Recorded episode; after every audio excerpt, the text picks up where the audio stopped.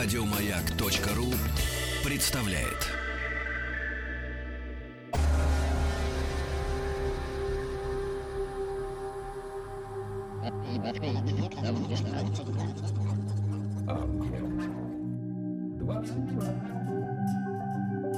Объект 22. Литературный, литературный, Литературный Нобель. Нобель. Нобель.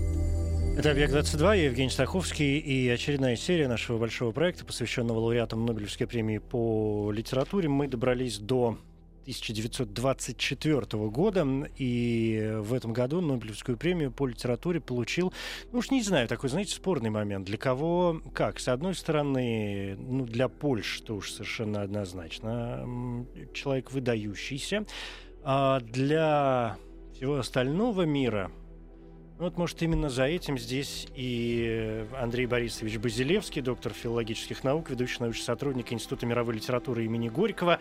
Андрей Борисович, здравствуйте.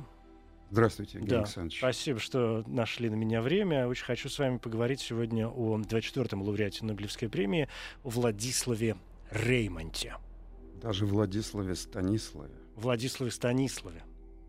А это, ну, вот, кстати, об имени сразу же очень интересно. Понятно, что есть э, страны, в которых приняты ну, такие многоярусные имена, и где-то эти имена обозначают, э, ну, скажем, имена родителей, да, где-то отчество, где-то, где-то просто нагромождение 18 имен, которые, ну, не имеют никаких отсылок там ни к каким ни родственникам, ни к чему подобному. В Польше с этим как, вы не в курсе? Это довольно редкая вещь, особенно теперь. Но те времена не- нередко по- получались такие двойные имена. И, как правило, это связано ну, э, с покровителем по святцам, а второе имя давалось э, часто по какой-то важной персоне из польской истории. В данном случае. Из польской, ис- из польской истории? Да, Владислав это один из королей, Станислав это высокое духовное лицо, э, считающееся покровителем города епископ. Не затухайте, пожалуйста, а то я вас не, Хорошо, не хорошо. слышу. Да. Да, да, да. Один Так из что- покровителей Кракова, вы Да. сказали. Мгм. Поэтому, ну, понятно. Ну вот, а мне хотелось сразу же обратить внимание на то, что вы проблемно поставили вопрос. Для Польши-то да, а для всего остального мира как? Ну, может быть, я забегаю вперед, но я скажу, что первое собрание сочинений Реймонта вышло, как ни странно, не на польском языке, а на русском. На русском. переводе. Еще в 1910-12 годах. Аж два собрания сочинений было до революции. Ну, его же Ходосевич переводил. И Ходосевич переводил, кстати, мужиков, которых он, за которые Реймонд потом получил Нобелевскую премию. Был еще один перевод тогда.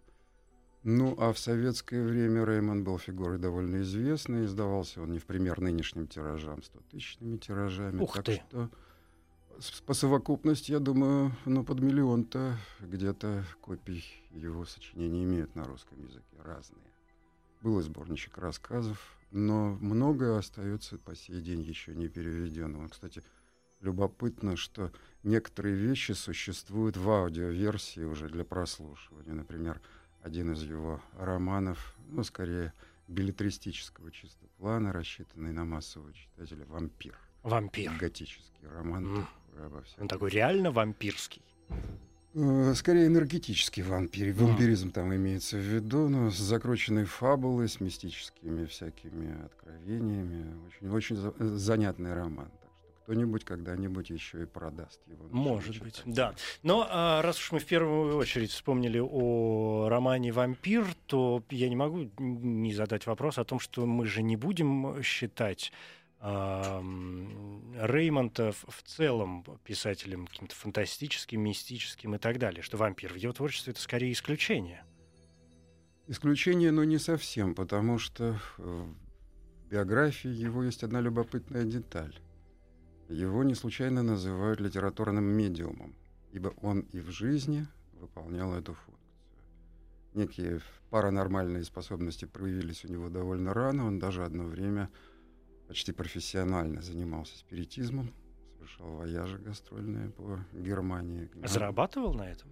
Ну, не очень, я так понимаю, Но тем не менее. потому что все же не остался в этом ремесле, а занимала его прежде всего литература, но совершенно очевидно, что он из тех художников, которые пишут по заказу своей души и совести, воспринимая какие-то идущие извне импульсы, изнутри или извне, из космоса, как угодно можно это назвать, потому что объем э, фактически его произведения, объем мысли подчас, он поражает. Это действительно крупный писатель, и недаром поляки его чтят. В этом смысле э, я не сомневаюсь, что Реймонд изучен довольно давно и по части биографии. Да, хотя в его биографии остаются белые пятна. Известно, что э, не у каждого писателя его канва жизненно имеет решающее значение. Но это тот случай, когда, пожалуй, очень много говорит нам судьба самого автора, особенно его ранние годы. Он родился в семье сельского органиста из зажиточной крестьянской семьи, человека неординарного, судя по всему. Его в этом селе прозвали литератор, хотя он литератором не был, за отца, то, что за отца, отца, отца, за то, угу. что он много читал. А мама его из обедневшей шляхты, она была, ну, можно сказать, как няня у Пушкина. Она читала и слагала сама сказания, которыми насыщена была вот домашняя среда. Он был одним из десяти детей в семействе, так что, сами понимаете, особого изобилия там не было, и достаточно рано он пошел в люди. В этом смысле сходен э, с университетами Горького его ранний жизненный путь. Он разных профессий попробовал, начинал как э, помощник портного и даже овладел этим мастерством и преуспел в нем не что-нибудь, а диплом получил по прошествии четырех лет обучения. Очень и полезное, надо сказать, первое, ремесло. Очень полезно, а ему оно заслужило еще и двойную службу, потому что сшив очень удачно красивый фраг, именно в нем Реймонд примкнул к бродячей театральной труппе. Был актером, в его жизни было несколько эпизодов попыток таких прорваться вот в эту артистическую среду. В артистическую среду. Да, он не был, видимо, выдающимся актером и сам отдавал себе в этом отчет, но что-то его неудержимо влекло вот в этот мир, как и многих его героев. Недаром его первая вещь, которая называется «Комедиантка», она была именно о таком человеке.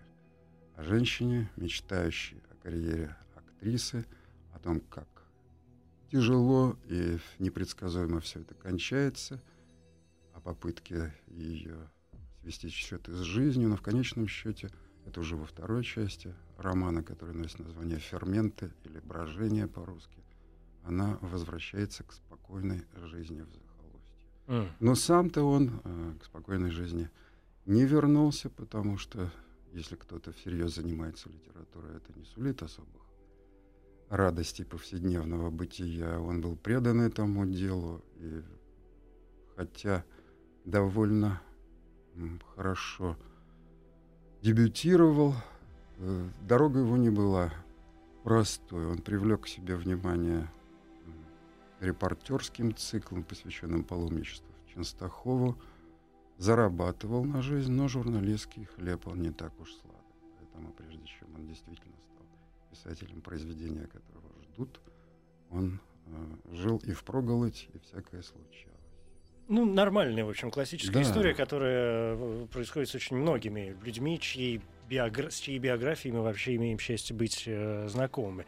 Ну, смотрите, здесь сразу вопрос, да, совмещение м, литературы, или, по, ну, по крайней мере, начала литературы, и э, вот той артистической, почти театральной деятельности, то есть, будучи увлеченным, если я вас правильно понял, э, театром в том или ином виде, при этом Реймонд не пишет пьес. Никогда не писал пьес, но его... Хотя казалось бы. Да. Ну, видимо, в его эпических полотнах там э, довольно сильное э, диалогическое какое-то начало, и это вполне поддается экранизации, сценическому воплощению. Мы многие помним фильм Анджи Вайда «Земля обетованная», были экранизированы и другие его произведения, так что в сущности там содержится и драматическое начало. Ну, то есть нет, в этом нет кризиса? Нет, кризиса нет. Он просто и не пытался никогда писать пьесы. Uh-huh. Он был эпиком по призванию и совершил довольно много на этом поприще, но гораздо меньше, чем планировал. У него был замысел написать целую цепь больших романов об истории Польши, о польской душе. Воплощенный, воплощенным этот замысел оказался только отчасти. А зачем история Польши? Ну почему? Почему ему была Да, интересна история да. Польши? Ну, всем известна какова судьба этого народа, этой страны. Это нервная, воинственная, соперничающая с, с ближайшими народами племя славянское. Нас связывают с ними довольно сложные отношения исторические.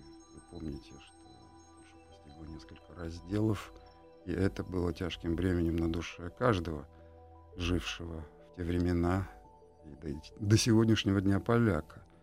Реймонд, показав в своих произведениях картины современной ему жизни, как раз вот после «Мужиков», в десятые годы, попытался сделать то, что делал Сенкевич в литературе XIX века, идя по его стопам. Он, кстати, Сенкевичем зачитывался, очень любил его. Он написал трилогию из эпохи э, первых разделов Польши, из времен Костюшковского восстания. Зачем ему было это нужно? Затем, чтобы основательнее встала на какие-то твердые, спокойные основания жизнь его, народа в новой независимой Польше. Он был большим патриотом, он стремился к тому, чтобы помочь людям самому осознать все, что происходило, и разобраться в причинах этого. Преуспел ли об этом судить читателям? Считается, что его историческая трилогия, она слабее, чем иные его произведения. Ну, я не уверен, что это. Ну и может время еще совпало. Все-таки начало 20 века, а, а здесь стоит напомнить, что Реймонд э, хоть родился в 1867 году, то, ну, все равно какая-то такая взрослая, сознательная жизнь, да, это самый конец 19 века и первые, там, 10-е, 20-е, да, ну, 20-е в меньшей степени, да, то есть первые 20 лет э, 20 века, когда, э, когда в Европе, в общем, творятся чудеса и революции в разных странах, и Первая мировая война, но это позже уже, да, происходит. И, может быть, вот эм, это тоже как-то заставляло его, впитывая э, настроение, обращаться именно к тем темам, к которым он э, обращался. Что ну, здесь мы должны вспомнить и вот ту самую э, молодую Польшу, течение, да, в общем, ну, практически отдельное течение в развитии, в э, искусстве, которое как раз и пришлось там на самый конец XIX века и на начало там вплоть до, э, по-моему, как раз до завершения Первой мировой войны, до 18 года. А, и подобные же течения были в других странах. Совершенно верно. Молодая Польша была скорее конгломератом в течение таким пограничьем культурным. Там было все. Это было время, когда начинался символизм в Польше. В то же время называют эту временем неоромантизма. Там еще силен был традиционный реализм, писали большие писатели, современники старшие. Тогда же вошел в литературу, современники старшие Реймонта, тогда же э, вошел в литературу великий польский писатель Жаромский, почти ровесник его, а, кстати, конкурент, потом, когда двигался Реймонд на Нобелевскую премию. Вторым, между прочим, был Томас Манн, впоследствии получивший эту премию. Ну так э, у Реймонда м, стиль очень сложный и многоплановый. В основе своей это очень точная, э, основанная на фактах, на наблюдениях, на изучении исторических материалов, картина жизни либо польского села, либо городской, буржуазной среды критический момент становления капитализма как в земле обетованной, либо вот история, но в то же время он не чужд и символического описания реальности, отсылок к чему-то иррациональному. Всегда это соотнесение человека с космосом, с миром невидимым. Поэтому вот то, о Это чем вот та самая упом- мистика. Да, то, о чем мы упомянули, это совершенно не случайно, это пунктиром проходит через все его творчество. Он, видимо, никогда не забыл своих ранних уроков общения с этим потустороннем, неведомом. И, между прочим, он однажды участвовал даже в Теософском Не конгрессе. пропадайте, пожалуйста. в Андрей Борисович. конгрессе в Великобритании. И классиком фантастической новеллы он является. Нет антологии в Польше фантастических рассказов, куда не вошли бы некоторые произведения Реймонда. Все-таки. Все-таки так. Мгм. Ну, вот это может быть открытием для, для очень многих. Даже для Да. тех, кто в курсе творчества Реймонда.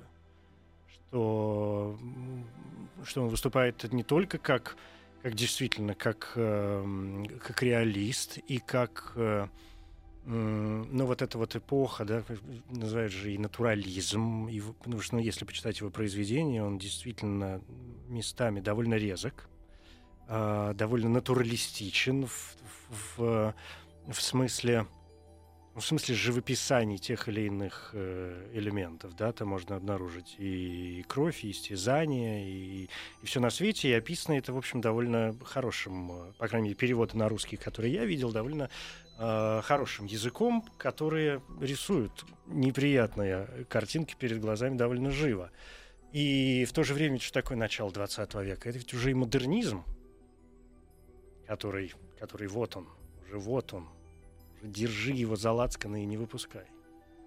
Да, и, между прочим, мы вспомним, наверное, о том, что это было время триумфов такого писателя, как Пшебышевский, с его экстазом, с его сторонностью уже совершенно очевидной, такой мистической. Но э, Реймонд, он, будучи человеком земным, говорит о, об этом трансцендентном на языке реалий земной повседневной жизни. То есть не его земная эм, жизнь а, уходит в какие-то мистические фантастические чудеса, а скорее его способности постигать трансцендентное приходят на Землю и описывается человеческим языком. Да, он говорит изнутри этой среды. Он погружается в нее, ощущает себя частью вот этого бесконечного потока времен года, смены э, трудов крестьянских, вживается в сознание коллектива, э, видит в каждом человеке отдельную личность. Поэтому проблемы, присущие каждому, поиска себя, соотнесения с миром и Вселенной, это не абстракция в его случае, и вполне резонно он э, ищет, ищет ключ к этому общему, всеобщему, непостижимому в обыденной жизни людей. Мне вот здесь слышится некое противоречие. Потому что, говоря о реализме и о м, живо- и бытописании, а, ну, скажем так, почти всегда или в большей степени это все равно взгляд, э, взгляд вовне, то, что происходит э, вокруг. Ну, то есть это такая экстравертная позиция, ежели хотите. То время как вот то, о чем вы сказали сейчас, попытка понять сущность внут- вну- внутрь себя самого, может быть, да, какие-то внутренние порывы, чувства, которые бушуют внутри. Эта позиция ведь совершенно, ну, в- гораздо в меньшей степени, окей, скажу очень аккуратно, реалистичная, да, такая позиция интровертная. Как это совмещается?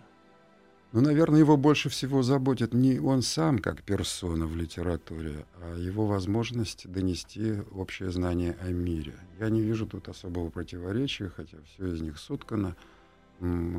Просто будучи художником не эгоистического плана, а художником, работающим на идею, скажем, народа своего, на идею постижения мира, он не зацикливался на себе как на персонаже. Недаром у него практически нет моментов, когда он говорит от себя, от первого лица повествования у него не ведется. Как говорит голосами других людей, их глазами смотрит на происходящие события. Мгм. Личностная позиция. Вот, кстати, личностная позиция в данном случае важна. Потому что опять я сейчас цепляюсь за э, некоторые слова, как подсказки, которые вы мне даете, как мне кажется. И эм, когда автор не, не, не говорит от первого лица, когда говорят его э, персонажи, но в то же время попытка узнать и, может быть, научить чему-то мир, что вообще, наверное, свойственно реализму в целом э, нужно познать, для начала познать этот мир. Насколько э, Реймонд в этом смысле назидателен? К счастью, нет. Он не назидателен почти в лучших своих произведениях, но надо э, сознаться, что после «Мужиков» его творчество в этом плане изменилось. Он стал подчинен внутренне вот какому-то публицистическому назидательному порыву, и его другие произведения, они в этом плане слабее. Скажем, э, то, чем завершился его творческий путь, это «Бунт», в советское время однозначно называли это пасквилем на социализм. Я думаю, что это более, объемное, более объемного смысла произведения. Это напоминает звероферму Оруэлла, говорит о бунте животных под лозунгами братства, равенства о, свободы, подождите, о том, это, во что это влияет. Во что это влияет? Это очень интересная тема. Давайте передохнем минутку и продолжим.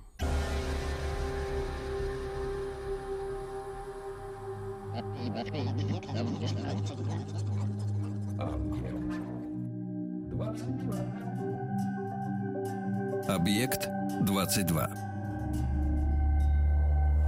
Литературный, литературный, литературный Нобель. Нобель. Нобель. Это «Объект-22», я Евгений Стаховский, здесь Андрей Борисович Безелевский, доктор филологических наук, 24-й лауреат Нобелевской премии по литературе Владислав Реймонд нас сегодня занимает. Мы остановились на том, что вы вспомнили последний, да, последнее ведь его произведение под названием «Бунт», и сказали, что э, оно чем-то напоминает э, Оруэлла, да, ну и «Скотный двор» в частности. Ну, в, ну, в первую очередь. Находят типологические параллели, действительно, по сюжету похоже.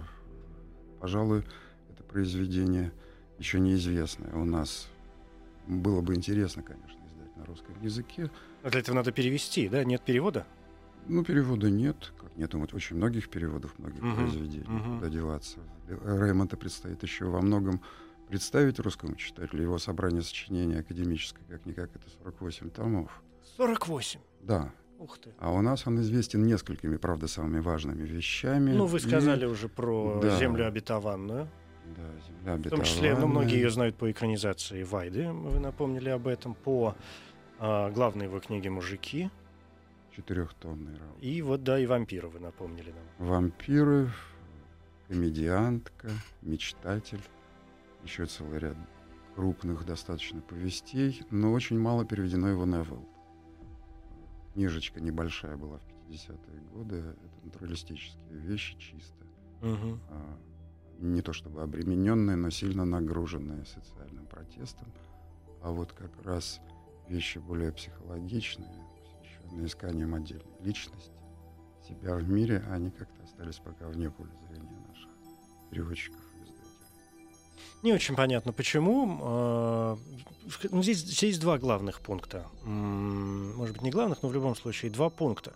Значит, возвращаясь к скотному двору, означает ли это... Ведь скотный двор э, — это ведь это антиутопия в некотором ну, роде. Бесспорно, в, в некотором роде, да. И сатира. Означает mm-hmm. ли это, что Реймонд э, настолько не чужд экспериментов в разных жанрах, то возникает вопрос, э, зачем ему это нужно? Он ищет себя, он э, пробует или он изобретает? Новатор ли он, хотите спросить вы? Я думаю, что он, как и всякий писатель э, большого таланта, органичен в своем поиске, он не ставит никаких экспериментов. Он живет в среде, которая пронизана самыми разными импульсами. Это, как мы говорили, и символизм, и экспрессионизм – мы придумываем все эти условные названия. Ну, на да, самом тогда деле это так не называлось. Так, mm может быть, и не называлось. А главное, что это существовало всегда. Все дело в, э, в пропорциях этих смесей, которые присутствуют в жизни литературы. Он просто не мог существовать без органических составляющих своей души, которыми были вот эти позывы к аналитизму конкретному и в то же время желание разобраться в том, ради чего существует человек во Вселенной. Ему мало было самовыражения в одном эпическом крупном жанре, поэтому он стремился и так, и по-другому э, выразить себя. Кстати, начинал он как поэт. Он как поэт не состоялся, хотя написал довольно много стихов, а они при жизни его никогда не публиковались, сохранены, э, по-моему, опубликованы только в составе вот этого крупного собрание сочинений. Рано он понял, что это не его стезя, потому что лирика не дает ему возможности столь объемно высказать свои представления о том, что такое, собственно, жизнь и литература. Но его, э, несмотря на то, что, как я уже сказал, от первого лица он, как правило, не пишет, он зачастую дает в своих больших книгах вставные новеллы от лица э, говорящих, от лица персонажей, говорящих голов, назовем их так. Это отдельные маленькие произведения, фрагменты, насыщенные юмором, народной мудростью, произносимые персонажами его э, книг, такими правдоискателями на манер Горьковского Луки. Но это действительно, это отступление необходимое, или в этом есть такая модернистская основа, ну, то есть там книга в книге, что называется? Я бы этого не искал, хотя, наверное, дело литературоведа усмотреть подобные связи, посмотреть, что это значит в общей композиции произведения. Это необходимо ему. Он просто понимает, что иначе как через слова эти люди не могут и воздействовать на ход событий, на эту жесткую, кровавую, как вы справедливо сказали, зачастую, реальность, которая человека зажимает, не дает ему развиваться, конфликтно. А здесь произносятся некие притчи, помогающие, может быть, некоторым героям книг сориентироваться в реальности. Угу, да, это понятно. Давайте, э, с вашего позволения, к основным э, все-таки произведениям, поскольку, ну, раз уж мы заговорили в какой-то момент времени, так вскользь очень заговорили о мужиках, о главном э, его романе, таком эпическом полотне, которое который, с одной стороны, вообще, вообще такая популярная история в то время. Ну, то есть большое, длинное, эпическое произведение, которое сейчас я вам все, э, все про всех расскажу на четыре тома. Да, по объему это сопоставимо, пожалуй, с «Войной и миром» или с «Ага Форсайтах». Во всяком случае, побольше «Швейка». Угу. Вот, или «Тихий дон». Да? То есть не всякий пробредет через это потому что хоть и увлекательно, но достаточно серьезный груз для понимания и для восприятия. Недаром, кстати, Реймонд публиковал большую часть своих произведений, ему в этом плане повезло в отрывках, то есть из номера в номер э, в популярных газетах и журналах. И книжные издания, они всегда отставали на шаг от этих публикаций. Потому что как именно э, кусочки сериала жизни больших общин человеческих. Это воспринимается легко. А вот в целом пробрести через это достаточно сложно, хоть и не скучно. Он был популярен? Да, он был популярен. Его произведения ждали, с ним заключали контракты э, заранее на написание тех или иных произведений, как было, скажем, с «Землей обетованной». Он был трудолюбив, как и многие, он расставался с первыми редакциями, даже уничтожал их. Так было с мужиками. Фактически написанную вещь он заново переписал. И был принят как писатель очень высокого ранга.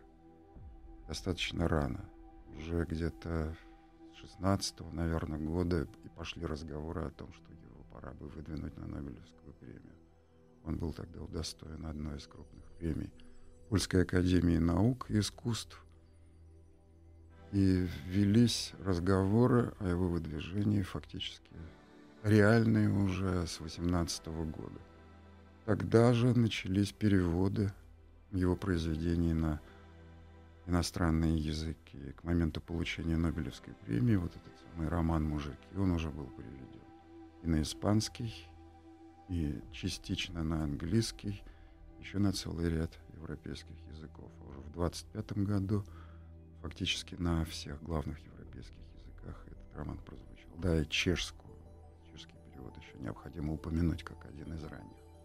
А те самые, тот самый вампир, о котором мы уже упоминали, он был даже экранизирован, по-моему, году в 1915 в Ой, тогда любили вот это все дело поснимать что-то невнятное с э, мистическим флером.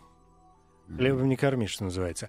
А, но ведь, среди прочего, это означает еще и деньги. Да, ну тут надо сказать, что ему повезло. Ну, возьмем это, конечно, в большие кавычки. Дело в том, что он был одно время помощником путевого обходчика на железной дороге Варшавской Венской. Вышло так, что он попал в катастрофу очень серьезно.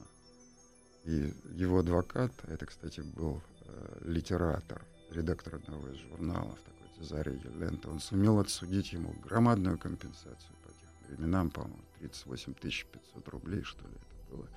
И Реймонд сумел их удачно разместить, что давало ему ежегодный доход.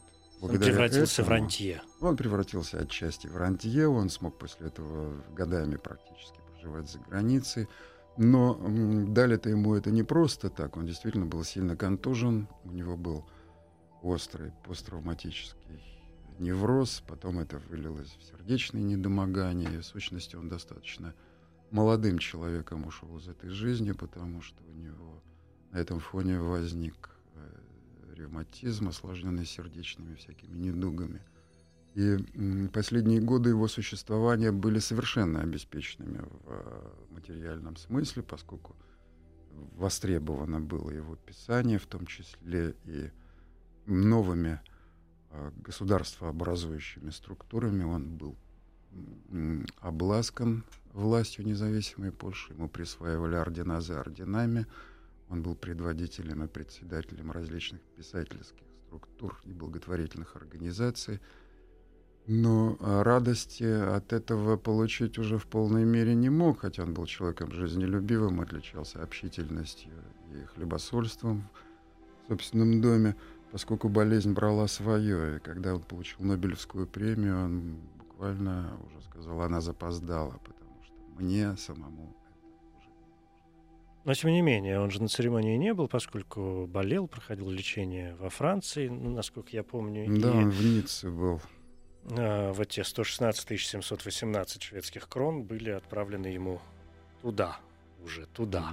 Да, он был среди тех немногих, наверное, нобелевцев, кто не произносил речь, даже угу. не прислал ее. Но по возвращении из э, леч... с лечения он прибыл таки в Париж, и ему устроили чествование достаточно грандиозное в мае 25 года.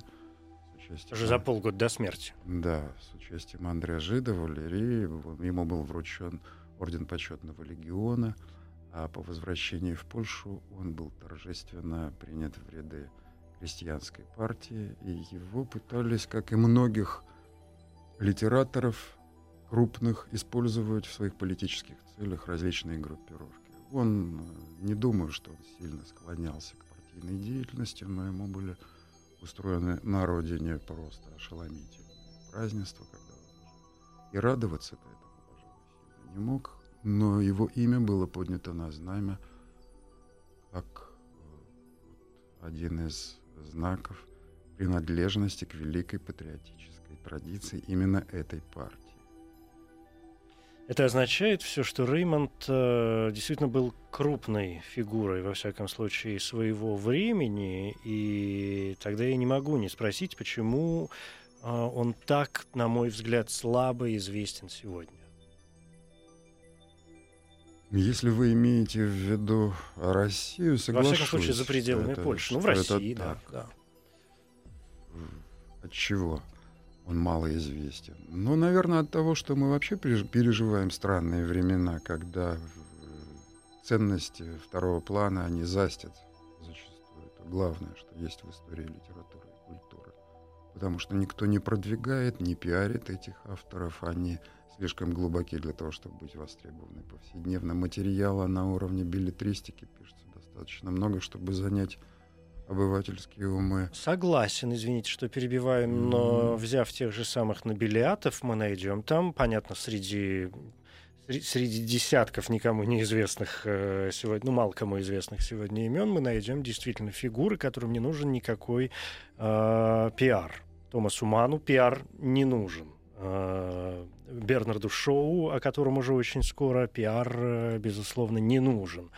А, да даже она, Анатолию Францу, наверное, пиар э, не нужен. По крайней мере, именно слуху. У вас, наверное, есть ответ на вопрос, который вы задаете. У меня могут быть только мои дилетантские соображения. Мне интересно счет. ваше мнение. Конечно же, я сам с собой а, все время буду да. разговаривать. Мне же интересно еще с кем-нибудь поговорить. Для, для поляков это фигура культовая, но у них культовых фигур много. Тут есть все признаки абсолютного признания, как издание сочинений, вплоть до мелочей, писем, записок и тому подобного. И до наз- называния именем Реймонта улиц движение ему памятников и тому подобного. Но э, эта слава, она действительно в некотором смысле может быть локальна, потому что у многих народов есть свои создатели национального эпоса. Мы э, достаточно э, автономны в своей культуре у нас есть великие образцы, и мы можем спокойно существовать в некой авторкии культуры. Mm, ну, то есть у нас есть своя война и мир, у нас есть свой Тихий да. Дон, и у нас даже есть свой архипелаг ГУЛАГ, поэтому что нам там до других дел? Ну, в, да. этом, в этом имеете Примерно так, угу. примерно так. Я не утверждаю, что это мое мнение, но, может быть, подобный подход, он и господствует. Потому что ресурсы представления зарубежной литературы, они ограничены в силу того, что но переводческих кадров не так уж много. Издатели интересуются тем, что принесет немедленную прибыль. И это не значит, что Реймонд не был бы нам интересен сегодня. Но нужны энтузиасты, которые бы его продвигали. А Нобелевская премия, как вам, уже большому Хорошо знатоку известно. этой проблемы, да. известно лучше, чем мне, это да. вовсе не знак качества. Не знак качества. Литературный, литературный, литературный Нобель. Нобель. Нобель. Андрей Борисович, что, ну поскольку мы говорим все-таки о литературе, как ни крути, и из ваших слов стало понятно окончательно, что Реймонд это очень крупная литературная фигура, и если мы о нем, э, ну я имею в виду в России о нем сегодня плохо помнят, то это, в общем, проблема России, а не Реймонта, хотя есть много авторов, когда случается наоборот. А, но здесь вот какой вопрос. Все же, раз уж мы говорим о литературе, что там с языком? Язык у него замечательный, красочный. Он владеет э, оттенками речи, свободно пользуется диалектизмами, но без излишеств. У него нет той манерности, которая присуща многим авторам молодой Польши. Он просто во всем органичен. Это человек, который понимал пропорции литературного творчества и не впадал в крайности. Поэтому его язык, он, можно сказать, эталонен для данного течения литературы, вот такого романтически окрашенного, э, ищущего реализма. Я думаю, что новаторство его описать э, иными словами и невозможно, ибо там нет, как я уже говорил, сознательного эксперимента – а есть только желание как можно точнее выразить свою мысль об этой суровой реальности, где всегда есть э, моменты не то что огорчительные, а трагические, но при этом нет иного выхода, как сохранять веру в то, что все-таки жизнь прекрасна. Если попробовать провести mm-hmm. параллели, ну, скажем, с упоминаемым вами сегодня Стефаном Жиромским, который был э, ну, конкурентом в данном случае Реймонта еще в тот же самый год, по части номинации на Нобелевскую премию по литературе. Да и умерли они с разницей в две недели в 1925 году. И, например, с, ну, ну, пожалуй, ну, я не знаю, если не самым, то уж одним из, и одним из самых-самых э, знаменитых и известных польских писателей, э, тоже вспоминаем именами сегодня Сенкевич. По части mm-hmm. языка, mm-hmm. части от, вообще взаимоотношений с миром. Сенкевич классичней. Он, э, не скажу, что глубже, но зачастую он, что ли, профессиональнее и однозначнее в своем стремлении к выстраиванию реалистической фабулы. Он также тщателен, основателен в поиске исторических реалий, в обработке их, но все же это более традиционное нечто. Реймонд, он э, все равно, он тихий, но революционер, он из тех, кто продвигает вперед литературную форму. Что же касается Жеромского, это такая распахнутая душа, это тоже, как о нем говорили, совесть польского народа и польской литературы. Но у его стиль, к сожалению, большому для меня, потому что я его поклонник, он страдает избыточностью неким барочным нагромождением метафорики зачастую. Вот в этом отличие Реймонда, что он кристально ясен. Когда читаешь его произведение, видишь, что все-таки бывают писатели, которых трудно упрекнуть в том, что они не они, а не формами владеют, а они владеют. Даже если ее не изобретают, а следуют Да. канонам. Да. да. Хотя какой канон? Каждый писатель творит его сам. Вот и в случае Ну, Реймонда. когда становится писателем, да. А не... А не...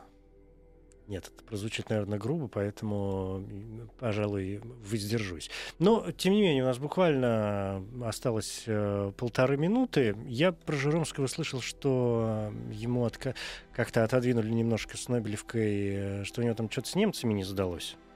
Ну, похоже, что был отвод на, на эту тему действительно. Да. Ну, что делать? Нобелевская, а может и хорошо, что она не получила. Кстати, Не знаю, хорошо, нет. да уж ему тоже было. Это не прибавило бы ему очков, он был Жиромским, так же, как Реймонд был Реймондом, независимо от этого. А сегодня в Польше Жирумский или Реймонд? Хотя я понимаю, что это так- такая какая-то, какая-то биполярная история, ну, в смысле, Пушкин или Лермонтов. Ну, вот так, это вопросы приблизительно из этой же самой серии, но позволю себе. Я бы сказал, ни тот и ни другой, потому что время все-таки иное, нервное, гораздо в большей степени, чем нервное начало 20 века. Поэтому классику меньше читают, но есть возврат как раз к тому, что было до каждого из них. Вот польский романтизм, это Норвит, Красинский, Мицкевич, Словацкий, они по-прежнему и всегда актуальны. Их читают, я думаю, больше, хотя произведения и этих крупных авторов входят в польскую программу. Да, понятно. Спасибо большое. Андрей Борисович Базилевский, доктор филологических наук, ведущий научный сотрудник Института мировой литературы имени Горького, Владислав э, Реймонд, до которого, ежели кто не добрался, то, судя по всему, видимо, ну, стоит добраться, поскольку есть переводы, и переводы, судя по всему, не плохие на русский язык, во всяком случае, не знаю, что происходит Так точно. в других странах, да. И ну что, будем ждать, когда, когда допереведут все остальное, потому что научить польский. Мои друзья полиглоты говорят, что польский один из самых сложных языков в мире. Согласны? Они вводят вас в заблуждение. Да? Нет ничего сложнее нашего языка, поэтому для нас он проще. Ну вот, а они, говоря по-русски, говорят, что им все равно польский как раз сложно. Может быть, потому что русский э, сбивает. Но это уже отдельная тема. Спасибо. Спасибо. Литературный, литературный, литературный Нобель. Нобель. Нобель. Коротко говоря, Владислав Реймонд, польский писатель, один из главных представителей реализма с элементами натурализма периода «Молодая Польша». Настоящее имя Владислав Станислав Реймент. От- м, Годы жизни 1867-1925. Наиболее известные труды, романы «Мужики», «Вампиры» и «Земля обетованная». На русский язык, среди прочих, переводил э, Владислав Ходосевич. Роман «Земля обетованная» экранизирован Анджеем Вайдой в 1975 году. Реймонд 24 лауреат Нобелевской премии по литературе. Это 1924 год. Он стал вторым после Генрика Сенкевича польским лауреатом Нобелевской премии по литературе и третьим лауреатом-поляком, если вспомнить Марию Складовскую-Кюри. Впервые Реймонд был номинирован в 1919 году. Среди номинантов 24 года были, в частности, Гуга фон Гофмансталь, Бернард Шоу, Улов Дуун, Грация де Леда и Томас Манн. Из-за болезни Реймонд не смог присутствовать на церемонии награждения. Премия Реймонду вручена с формулировкой за выдающийся национальный эпос «Роман «Мужики».